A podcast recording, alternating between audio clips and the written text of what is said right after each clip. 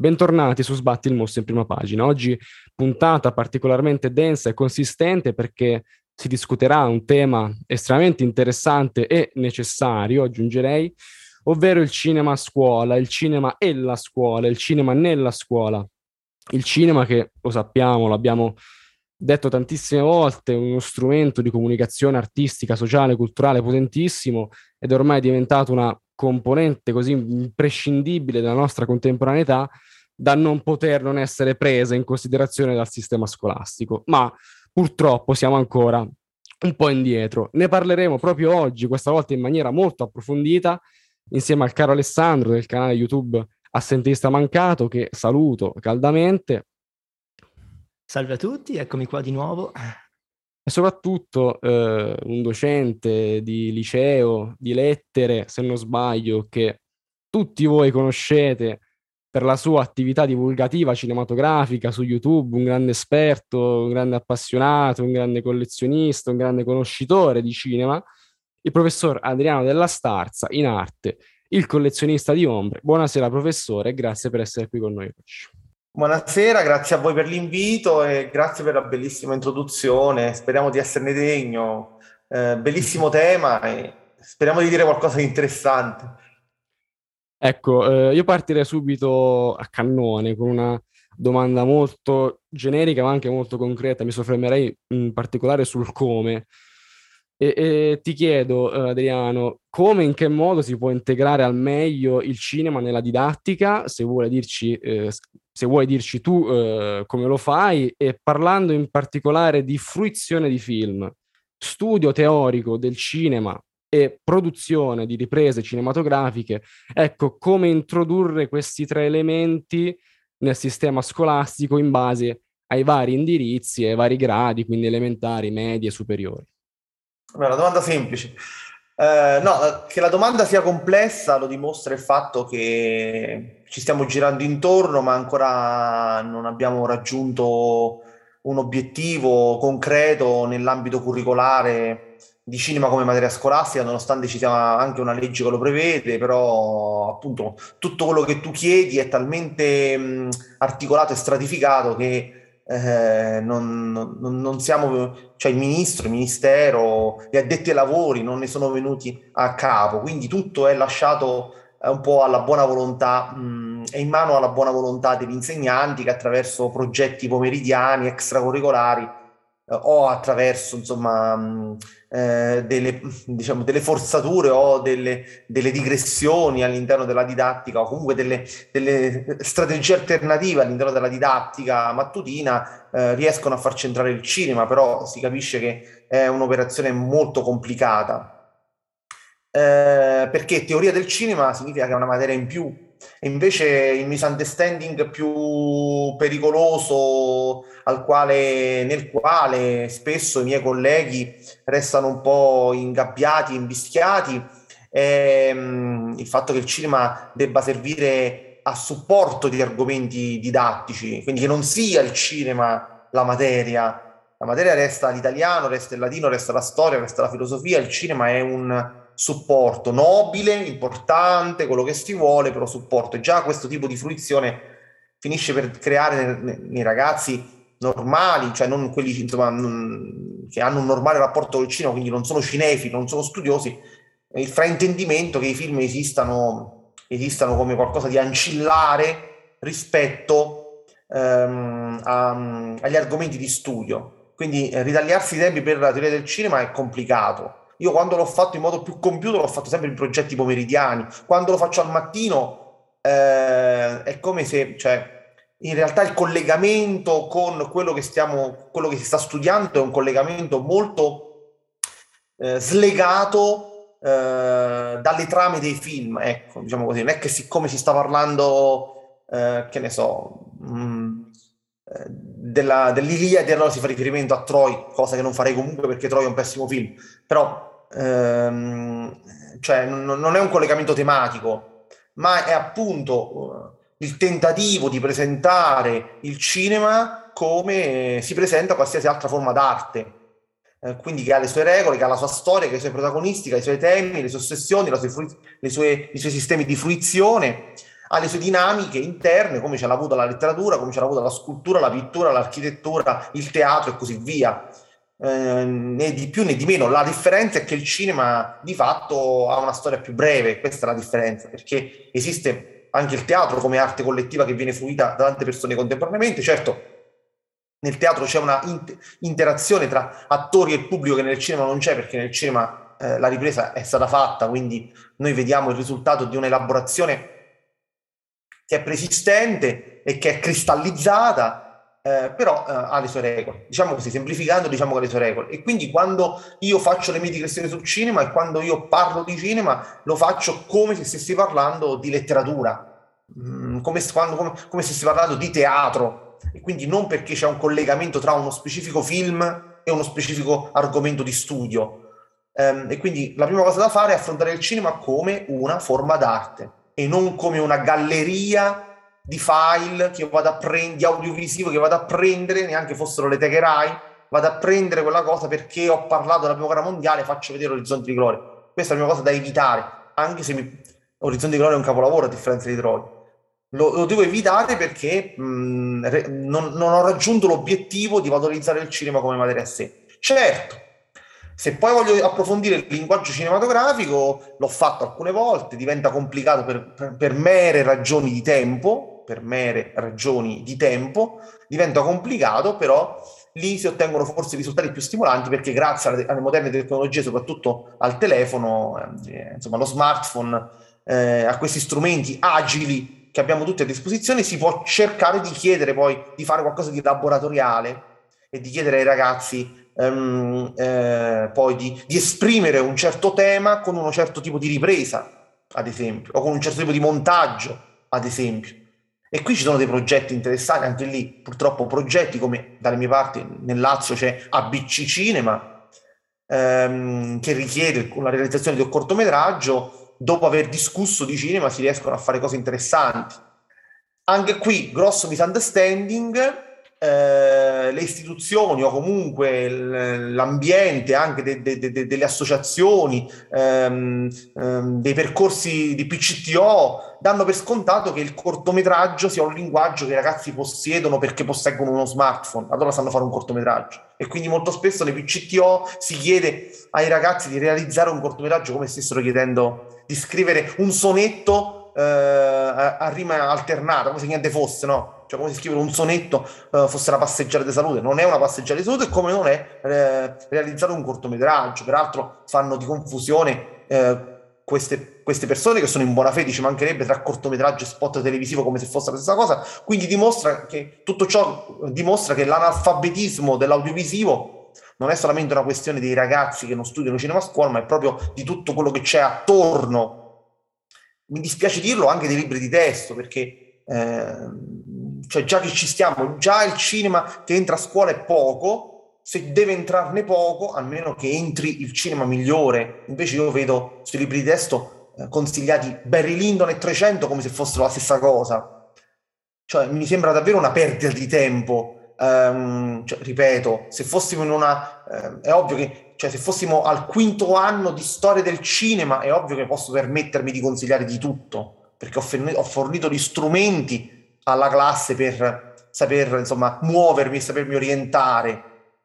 Eh, però eh, dovendo fornire delle pillole non si capisce perché in primis noi docenti non selezioniamo le pillole migliori. Cioè se io devo suggerire, che ne so, 10 romanzi in 5 anni a una classe, eh, non perdo tempo a consigliare 50 sfumature di grigio. Cioè qualsiasi insegnante di letteratura ti dirà di non consigliare 50 sfumature di grigio cioè, è, è, questo che mi, che, mi, che, mi, che, mi, rende perplesso, il fatto che invece per quanto riguarda il cinema consigliare il Gattopardo o Troy sia la stessa cosa. Eh, questo è il problema di molti libri di testo. Eh, invece però, sarebbe, le stesse persone non consiglierebbero mai, e ci metto la mano sul fuoco, mi ci gioco metà collezione, non, cons- non consiglierebbero mai ehm, un libro scritto in modo dozzinale accanto a appunto eh, i Malavoglia di Verga. Non lo farebbero mai. Invece per il cinema, quel poco cinema che entra, entra pure in modo molto molto disordinato e disorganico. E invece forse dare organicità ai consigli eh, sarebbe la prima cosa. Anche perché, come abbiamo detto, il cinema, è, il motivo di, alla base di tutto questo è il fatto che il cinema è così giovane e quindi viene ancora considerato come il nuovo arrivato che è un po' il bambinetto stupido a cui si dà la pacca sulla spalla, il contentino, quando invece è un'arte che ha già maturato dei livelli profondissimi di, di, di, di bellezza e di concetto. Assolutamente, concordo. Ah, quelli che scrivono i libri di testo e noi docenti siamo i primi eh, a um, orientarci con molta fatica, a meno che, ripeto, uno non abbia fatto studi cinefili da, da, da, da autodidatta o come sottoscritto sia malato di cinema eh, in modo esagerato, però mh, mm, capisco che questa è l'eccezione e viva Dio è l'eccezione, però se io, mi, se io per consigliare un quadro prima vado a informarmi, ripeto, perché ne entra, se ne entrasse poca di pittura a scuola mi andrei ad informare, siccome ne entra poco di cinema a scuola mi vado ad informare eh, su cosa sia forse necessario che i ragazzi vedano, forse che conoscano i nostri studenti, Rossellini, Fellini, Pasolini, Visconti e Antonioni, credo che sia più urgente che non vedano Wolfgang Petersen allora, Adriano, mi hai fornito proprio un assist eh, per la prossima domanda, eh, che riguarda un genere, a mio parere abbastanza bistrattato, ma che ha grosse potenzialità, ed è il documentario. Il documentario, indubbiamente, eh, in ottica informativa, se fatto bene, è una risorsa incredibile.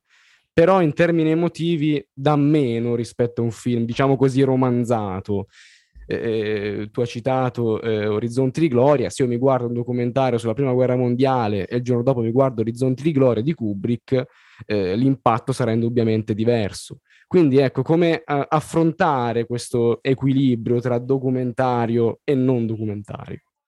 Vabbè, anche il documentario è un altro capitolo abbastanza spinoso, perché il documentario è il genere che forse ha conosciuto negli ultimi vent'anni delle metamorfosi, delle trasformazioni molto significative. Uno dei migliori prodotti audiovisivi della passata stagione, una delle migliori opere della passata stagione è Marx può aspettare di Marco Bellocchio, che è un documentario.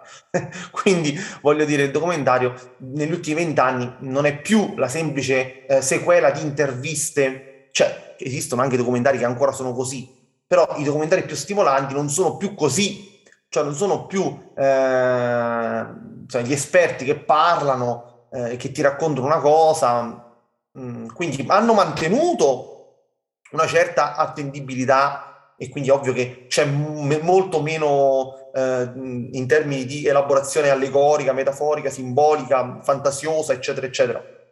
Però il linguaggio è diventato molto più allusivo, molto più eh, articolato e quindi il linguaggio del documentario ehm, implica forse delle, con, delle, competenze comunque di base che ti servono anche per leggere un film. Quindi in realtà ehm, non è un genere che anche in quel caso, a meno che uno prenda un documentario, ripeto, confezionato per meri fini didascalici, allora diciamo che forse la fruizione ehm, diretta è l'unica ehm, che, che, che, può avere un senso e quindi a scuola si può fare un lavoro su un documentario in modo molto agevole, fare un lavoro sull'orizzonte di gloria ci serve una preparazione non indifferente e anche un dopo visione non indifferente.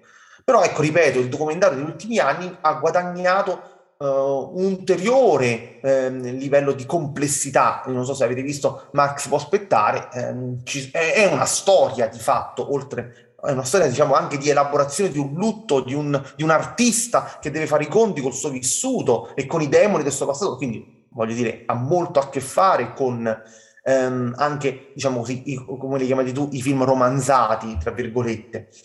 Quindi sì, il documentario magari eh, oggi come oggi ha anche il coinvolgimento emotivo, se si riesce a contestualizzare eh, bene eh, l'autore e le motivazioni che sono dietro quel documentario. Va detto anche che il documentario comunque di Riffa o di Raffa eh, deve entrare nelle riflessioni perché diciamo il 60% sto inventando io una percentuale del cinema della contemporaneità è, influ- è stato influenzato dal linguaggio eh, del cinema del reale e del documentario, del documentario. Addirittura siamo arrivati alla parodia del documentario, se pensiamo che, che Vice, per dire, um, eh, di McCain um, qualche anno fa parodiava la questione delle didascalie ecco, che è una delle cose di molto cinema di oggi eh, che ci fa vedere che è una storia vera, no? Allora ci sono le didascalie, ci sono i veri personaggi, veri, i veri mh, personaggi sì, interpretati dagli attori per far vedere che la ricostruzione de, eh, eh, del cinema, de, del film è stata fedele.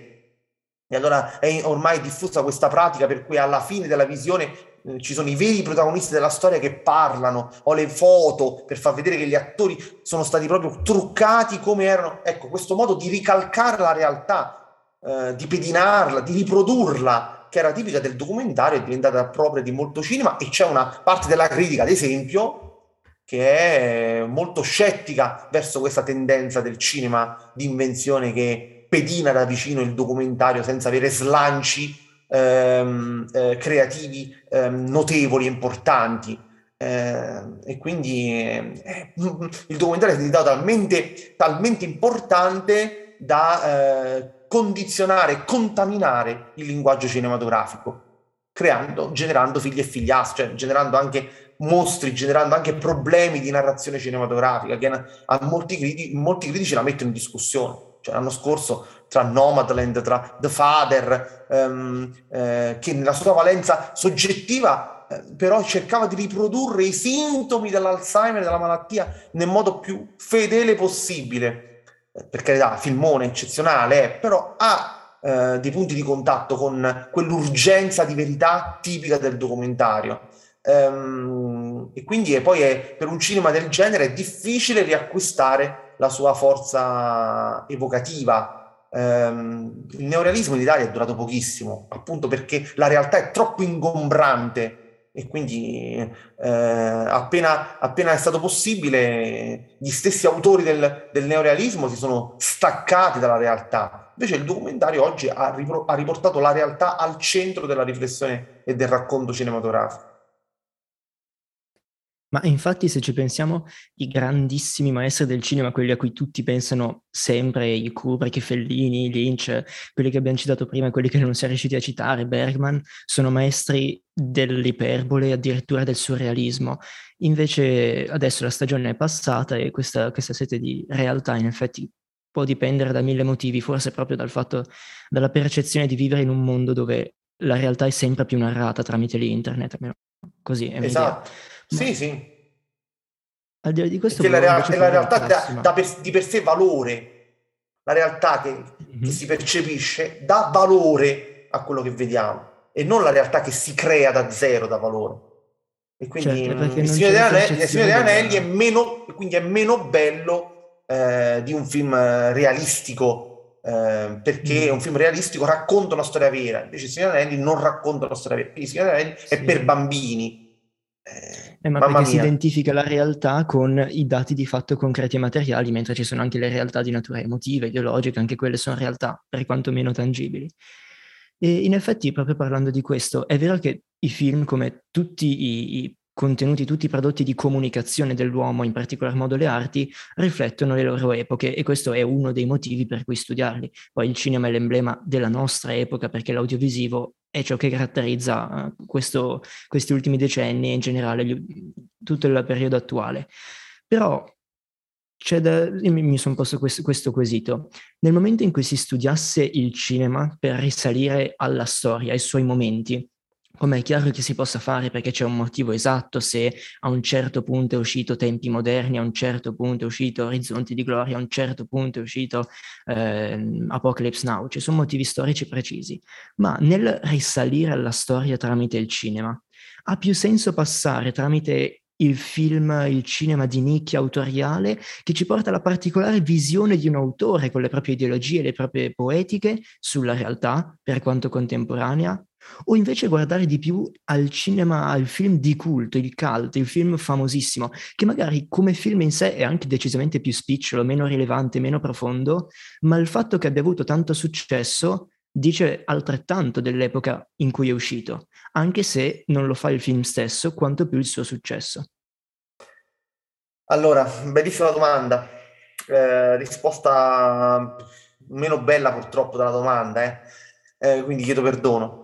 Ehm, Ah, io direi, io direi, che il buonsenso e il realismo eh, burocratico deve essere sempre... Cioè se immaginiamo di dover scrivere un programma di storia del cinema adesso, qui noi tre, da somministrare a una classe, noi dovremmo fare i conti col fatto che sia un numero limitato di ore, come succede per il programma di letteratura italiana o anche nell'autonomia scolastica. Comunque le ore sono quelle sono, cioè non si può fare tutto. Si parte dal presupposto che non si può fare tutto si deve fare per forza, eh, diciamo, qualcosa di rappresentativo e di memorabile. Quindi, grazie a Dio, nelle arti, ecco, l'arte ci viene incontro, esiste il connubio tra questi due estremi che tu hai ehm, delineato, cioè esiste l'estrema qualità, auto, l'apporto autoriale significativo e memorabile che però ha intercettato anche, anzi non solo intercettato il pubblico, ma lo ha eh, in qualche modo anche ehm, eh, no, condizionato, una parola forse inesatta, lo ha trascinato, lo ha coinvolto, eh, sì, forse lo ha segnato anche nei comportamenti, nel modo di pensare, quindi è nato da un contesto, però ha influenzato il contesto. Esistono i capolavori, grazie a Dio sono di numero non eccessivo e quindi sono quelli che puoi inserire all'interno delle poche ore che avremmo a disposizione all'interno dell'anno scolastico. Quindi, devono, quindi, la dolce vita ci sarà sempre. La dolce vita è capolavoro autoriale di un autore fidato alla sua epoca e in più campione di incassi nel 1960, 61, la stagione in cui è uscito. Quindi sì, il padrino, idem. Eh, grande film di un autore eh, profondo, sfaccettato, poliere, campione di incassi. Cioè, esistono casi in cui le due componenti, e forse quella è, è, è, cioè la Divina Commedia non è solamente un'opera geniale, è anche un'opera che ha permesso a Dante di essere ospitato in tutte le corti perché veniva letta e apprezzata oltremodo e dopo Dante ha segnato anche, eh, eh, diciamo, anche, mentre Dante era in vita anche ci sono state persone che hanno tentato di imitare quel modo di, di scrivere, di fare, di concepire. Quindi tu studi la Commedia non solamente perché parla della sua epoca, ma riesce a parlare anche alla sua epoca e nella sua epoca in modo perfetto, con, eh, convogliando tutte le istanze che tu hai enucleato. Quindi nel cinema, nella storia del cinema, esistono film così, film così Rocchio suoi fratelli, Il Gattopardo, e potrei continuare all'infinito. Cioè, ci fai un programma di cinque anni, cioè snocciolando i titoli più significativi riesci a coprire i cinque anni. Poi ovvio, come succede in tutte le forme d'arte che si studiano a scuola, ci, sarà, ci, sarà, ci, saranno quelle fessure di tempo, quegli stimoli, quegli spunti, quegli approfondimenti che ti permetteranno di citare, che ne so, un film più di nicchia, un film meno conosciuto o il film popolare, ecco quello che dicevo, una volta che la classe è preparata, puoi parlare anche di Avengers. Cioè, dopo che hai fatto un discorso, così come quando parli di letteratura, se ne hai parlato bene, ne hai parlato per cinque anni, nei momenti e puoi parlare anche del, del, libro che ha venduto molte copie ma che dal punto di vista letterario che magari non è così epocale da segnare un'epoca da, da, da segnare una generazione da segnare un'arte e quindi io farei stesso, le stesse cose che si fanno per tutte le espressioni artistiche quindi partire dal canone, fissare il canone. Il canone è l'insieme delle due cose che hai detto tu. Così si fa per fissare il canone in pittura, in scultura, nel teatro e si farebbe anche nel cinema. Non ci vedo niente di strano in tutto questo. Non voler mettere a tutti i costi il cult sconosciuto del cinema di sé che conoscono solamente quattro cinefili. Se si parte da questi presupposti non si arriverà mai ad una scelta di buonsenso. Infatti sì, questo è, è interessante vedere come nel mondo delle arti eh, sembra essere quasi l'unico in cui in effetti vince davvero il merito, perché quelle che sono passate alla storia sono davvero le opere grandi e quelle che si sono perse, come se la storia nelle sue, nelle sue infinite mediazioni riuscisse a fare davvero da filtro, da, da crivello, fra tutto ciò che viene prodotto. E la prossima domanda è, posto che comunque sì, studiare il cinema di per sé varrebbe quanto studiare qualsiasi altra arte, perché abbiamo detto tutte le arti riflettono gli umori della, del loro, della loro epoca, la politica, la mentalità. Uno dei motivi invece per cui il cinema in particolar modo potrebbe valere la pena di essere studiato è, secondo me, e vorrei chiedere se sei d'accordo, che il cinema è una sintesi incredibile di quasi tutte le altre arti esistenti, perché la letteratura che diventa drammaturgia, che poi diventa sceneggiatura, confluisce nel cinema, così la musica sotto forma di colonne sonore, effetti sonori, così la recitazione che viene dal teatro, così la pittura che si trasforma in fotografia che infine si trasforma in video. Quindi il cinema è una delle arti più complete che annodera moltissime delle tecniche appartenenti a tutte le altre, oltre a essere poi l'arte del momento, l'audiovisivo è la forma di comunicazione suprema di questi anni. Quindi il fatto che il cinema sia così ricco e completo e sfaccettato può essere un'ulteriore argomentazione a favore del studiarlo nelle scuole? Allora, decisamente sì, ma anche qui si parte dalla contestualizzazione. Alla fine dell'Ottocento è il momento in cui si tenta, in seno al decadentismo, l'esperimento di arte totale. Quindi non è un caso che tra la fine dell'Ottocento e l'inizio del Novecento il cinema riesca a mettere insieme eh, l'immagine declinata in tantissimi modi, costumi, colorare il fotogramma ancora prima dell'invenzione del colore, eh, impostare una drammaturgia minima eh, già con i Lumière che eh, fanno fare alle persone quello che serve per il cortometraggio, quindi è, è proprio il periodo che lo impone, no? Cioè Wagner ci aveva, ci aveva provato, eh, se pensiamo che il fuoco di D'Annunzio è di quel periodo là, voglio dire, ehm, sì, sì, l'utopia di raggiungere un'arte totale è proprio eh, sviluppata nel periodo in cui nasce il cinema, quindi non è un caso secondo me che succeda questo. E poi se ci facciamo caso nel corso del tempo si è tentato sempre di, di convogliare verso un unico eh, prodotto, un'unica opera, stimoli e suggestioni che provenissero da ehm, più arti.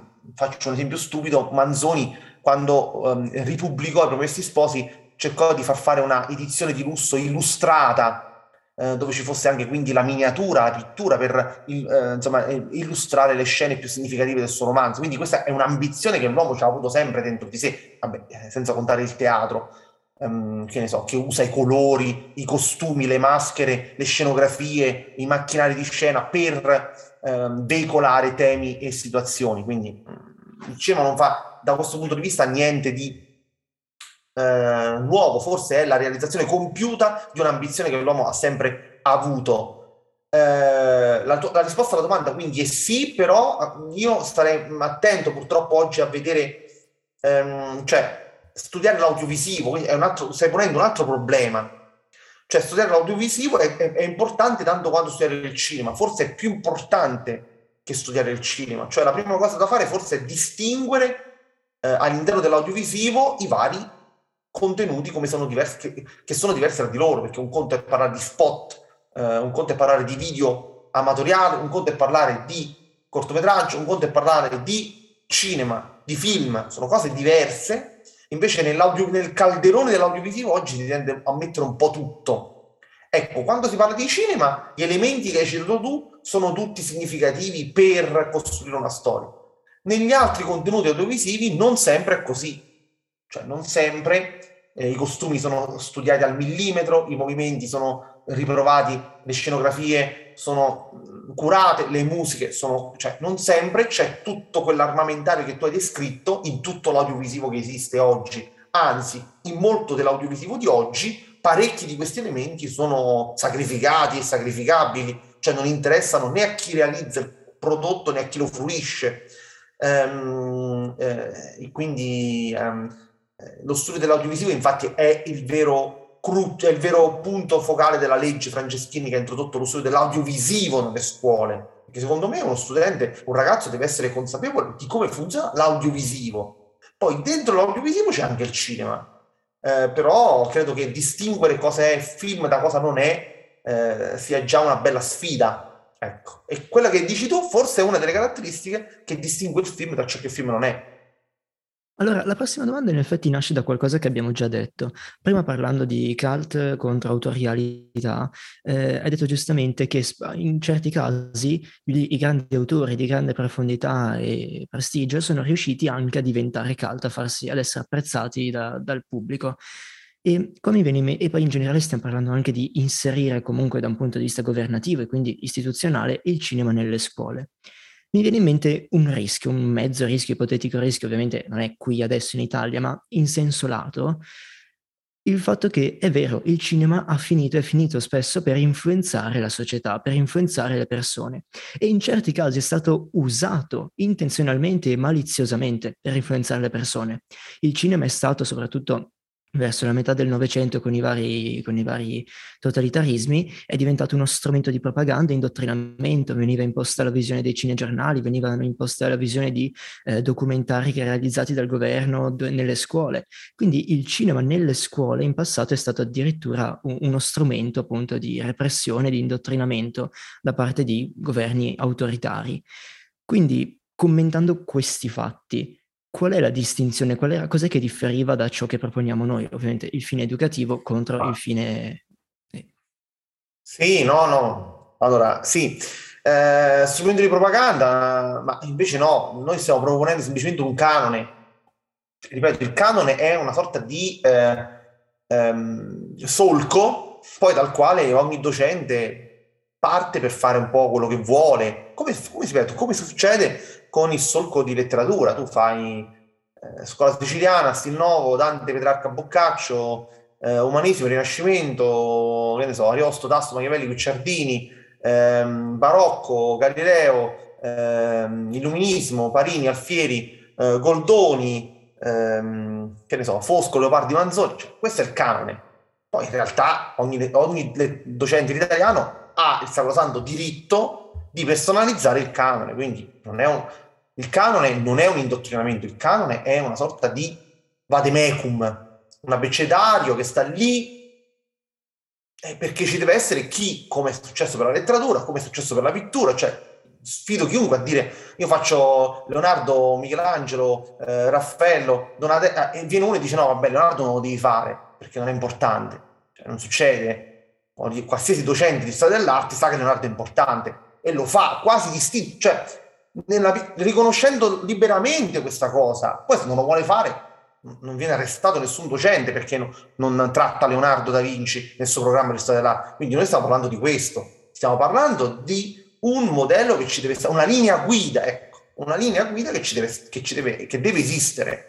E come tutte le linee guida nell'autonomia scolastica serve non certamente per imporre temi, visioni, niente, non è un'imposizione, è una linea guida. Invece quello che stavi dicendo tu è una sorta di appunto lavoro per plasmare, per suscitare paure dove non esistono, per eh, diffondere e propagandare una verità che non è vera, oppure per celebrare qualcosa, pensiamo alle Olimpiadi di Berlino del 36, eh, come furono insomma riprese da Leni Riefenstein. Quindi eh, cioè la, la, l'uso propagandistico e demagogico de, de, della macchina cinema da parte ehm, dei totalitarismi è una cosa.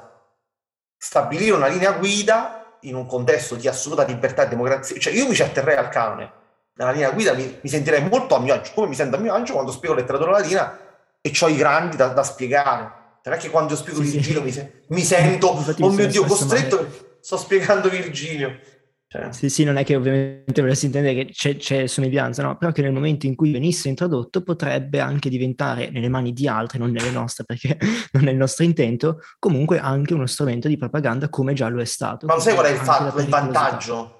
Lo sai qual è il vantaggio? Il vantaggio è che il tempo è talmente poco e i grandi maestri sono talmente tanti che tu, nella storia del cinema, sto dicendo, in 120 anni di storia comunque i maestri sono tanti, il tempo sarebbe comunque poco, che tu comunque quel poco tempo faresti comunque dei grandi maestri.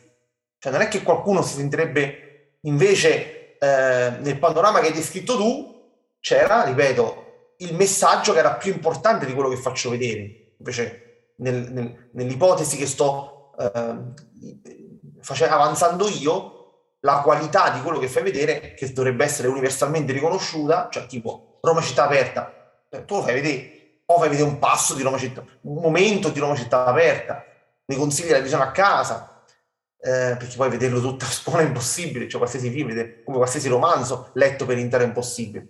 Quindi fai vedere le cose più importanti, però dubito che Roma città aperta sia paragonabile a qualsiasi eh, documentario propagandistico, cioè capito? Quindi il vantaggio è troppo, è troppo macroscopico di avere poche ore e tanti capolavori da, da, dai quali riprendi, capito?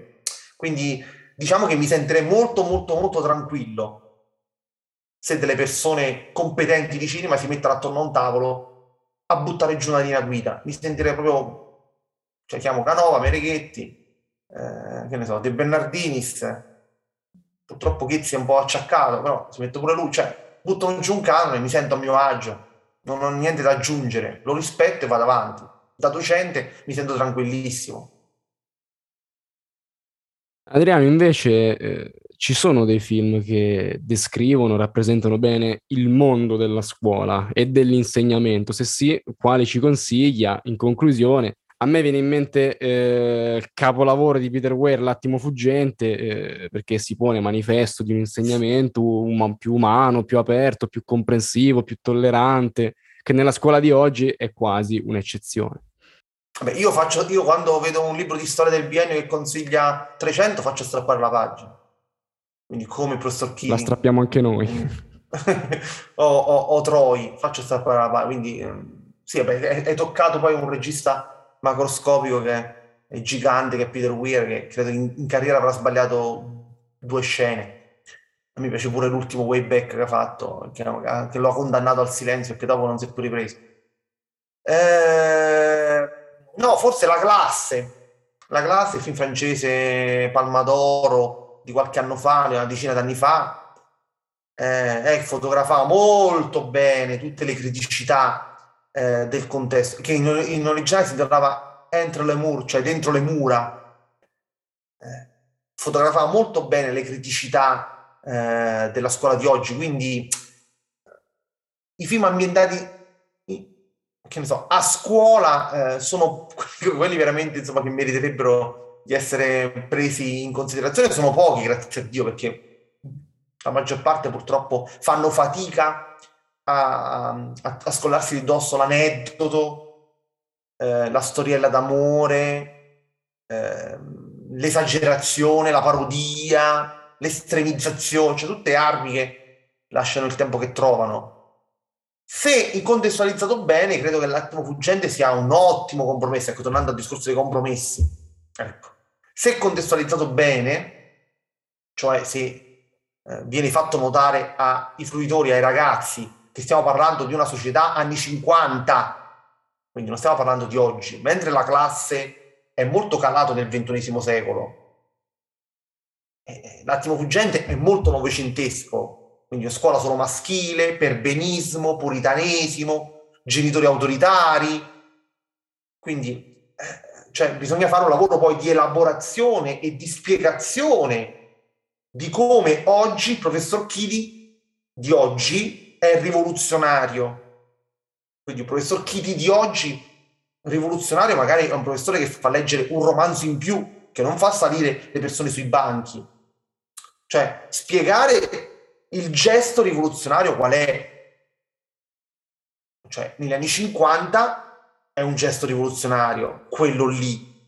Perché poi il pericolo dell'emulazione asettica è una cosa che io non sopporto da parte dello spettatore cinematografico cioè, non è, non è che io leggo, leggo i promessi sposi eh, e voglio imitare tutto quello che succede. No, non lo fa perché, perché invece per il cinema sì, vedo una cosa e la voglio imitare. Eh. Quindi vi, vedere l'attimo fuggente assolutamente sì, magari ecco partire dal titolo originale, Dead Poets Society, la setta dei poeti estinti, cioè, già partire dal titolo originale già aiuterebbe tantissimo a togliere dal film qualche patina di travisamento razziano di troppo che il titolista italiano ha voluto cavalcare per rendere più ammiccante il film. Ehm, anche se Orazio comunque c'è nel Carpe Diem in questione.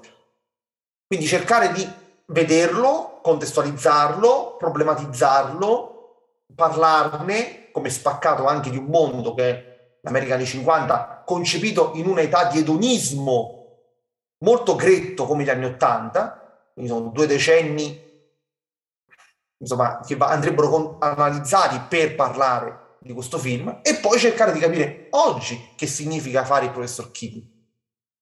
Eh, cioè, non è proprio...